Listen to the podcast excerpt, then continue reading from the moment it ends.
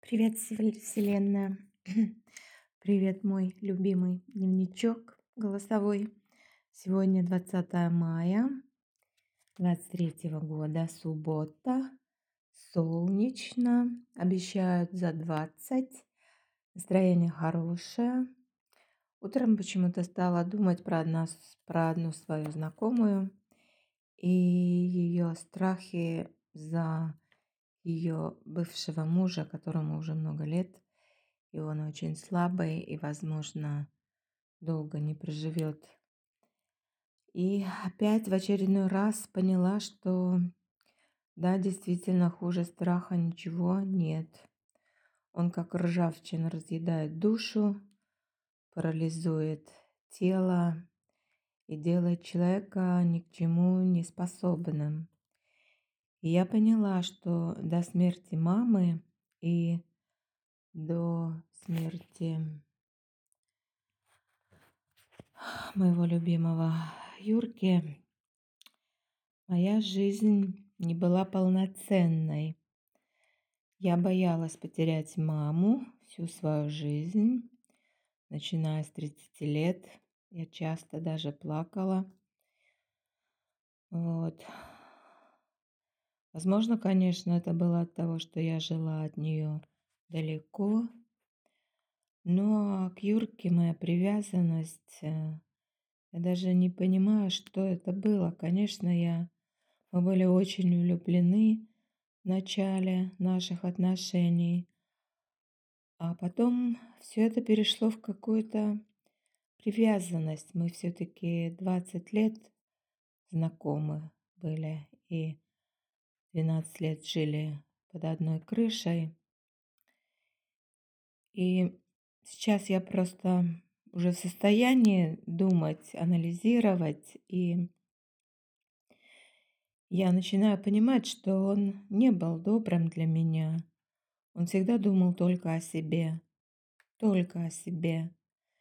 У него не было цели сделать меня счастливой или что-то еще такое.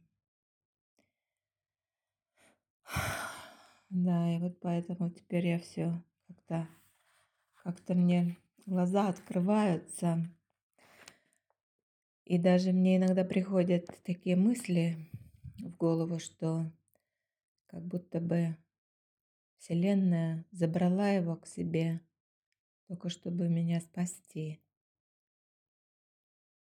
и дать мне пожить по-настоящему и понаслаждаться жизнью по-настоящему, и, возможно, раскрыть какой-то потенциал, и, возможно, а, есть еще предназначение для меня в этом мире, которое я еще не выполнила.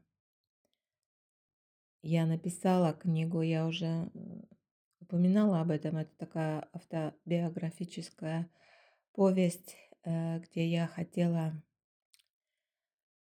на примере своей судьбы доказать, что судьба есть, что все в руках Вселенной, Бога, Аллаха или кого-то еще, и что мы не можем влиять на ход событий.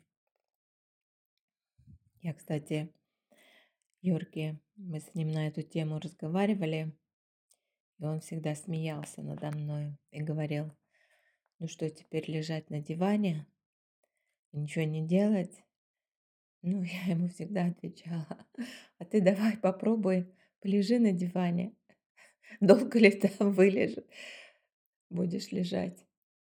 Тебя какая-то сила поднимет, и опять будешь делать то, что тебе предназначено. Каким-то образом, наверное, он выполнил свое предназначение, и таким образом он ушел из этого мира. Ну, ситуация такова, что бояться мне больше нечего, страха у меня нет. Я как бы начинаю расправлять свои крылья. Я как будто бы птенец, который только-только вылупился. Надеюсь, надеюсь, у меня будет здоровая, долгая и счастливая жизнь. Конечно, здоровье – это самое главное. Я не хочу долго жить, если я буду больной. Сейчас вот я должна... У меня много было всяких дел. Первое из них, вот мне нужно было спустить нашу лодку, нашу яхту на воду.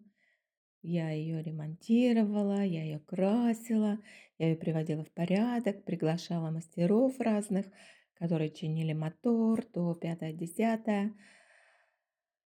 Вот, и теперь она у меня такая красавица стоит на, на, в гавани. Я, конечно же, ее буду продавать, но если она не продастся, то я унывать не буду.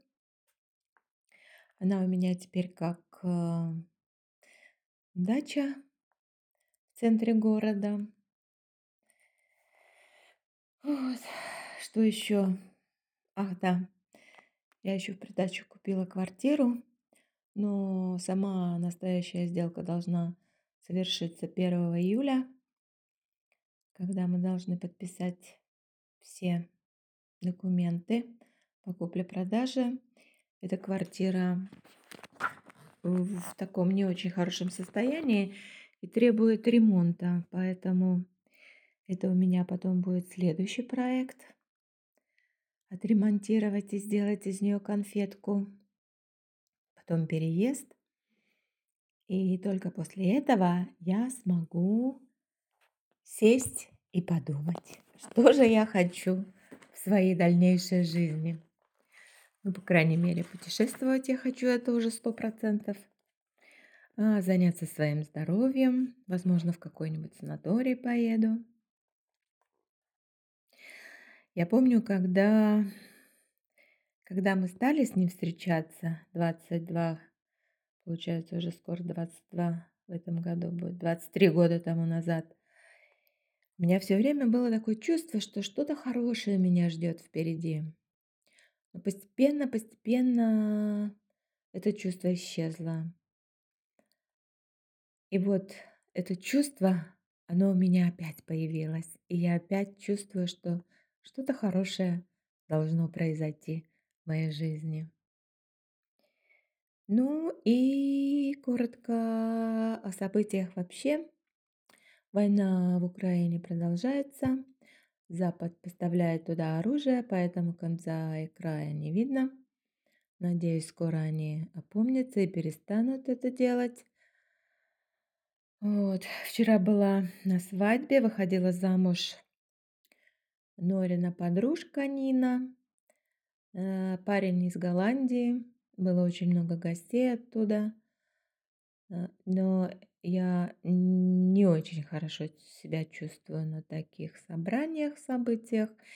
И я после ужина уже уехала. Но я все равно была рада там побывать. Увидела Лену, с которой мы не виделись лет 15.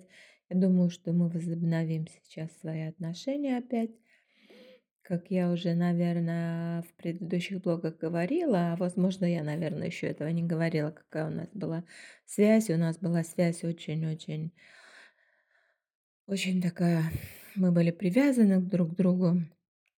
И постепенно э, мы стали друг для друга и муж и жена, и любовник с любовницей, и друзья мы были тесные, дружеские отношения. В общем, все вот это, и поэтому я перестала общаться со своими друзьями, так как раньше общалась. И это, конечно, была большая ошибка, потому что я чувствую, что у меня такой какой-то провал в моей жизни, как будто бы я выбыла из социальной жизни. Хорошо, что у меня еще была работа и было очень много клиентов, россиян, с ними я как бы общалась. А так вообще мрак, конечно, с одним числом. Ах да, еще встретила вчера бывшего мужа Лены. Мы с ним не виделись лет, э, да, наверное, лет 15 тоже. Э, он меня вообще-то не узнал. Я не знаю, что думать по этому поводу. Неужели я стала неузнаваемая, или же он просто так выключил меня из своей жизни и забыл. Такое тоже бывает. Вот. Но в конце концов он вспомнил, кто я такая. Но сделал комплимент, сказал, что я хорошо сохранилась, и сказал, что я очень, э, элегантная, стильная. Вот. Так что хорошо. Хорошо хоть это. Сегодня у меня открытие сезона. Сезона. Раньше мы плавали на этой яхте, но теперь теперь она просто там стоит и пригласила двух своих подружек, и мы отметим это дело.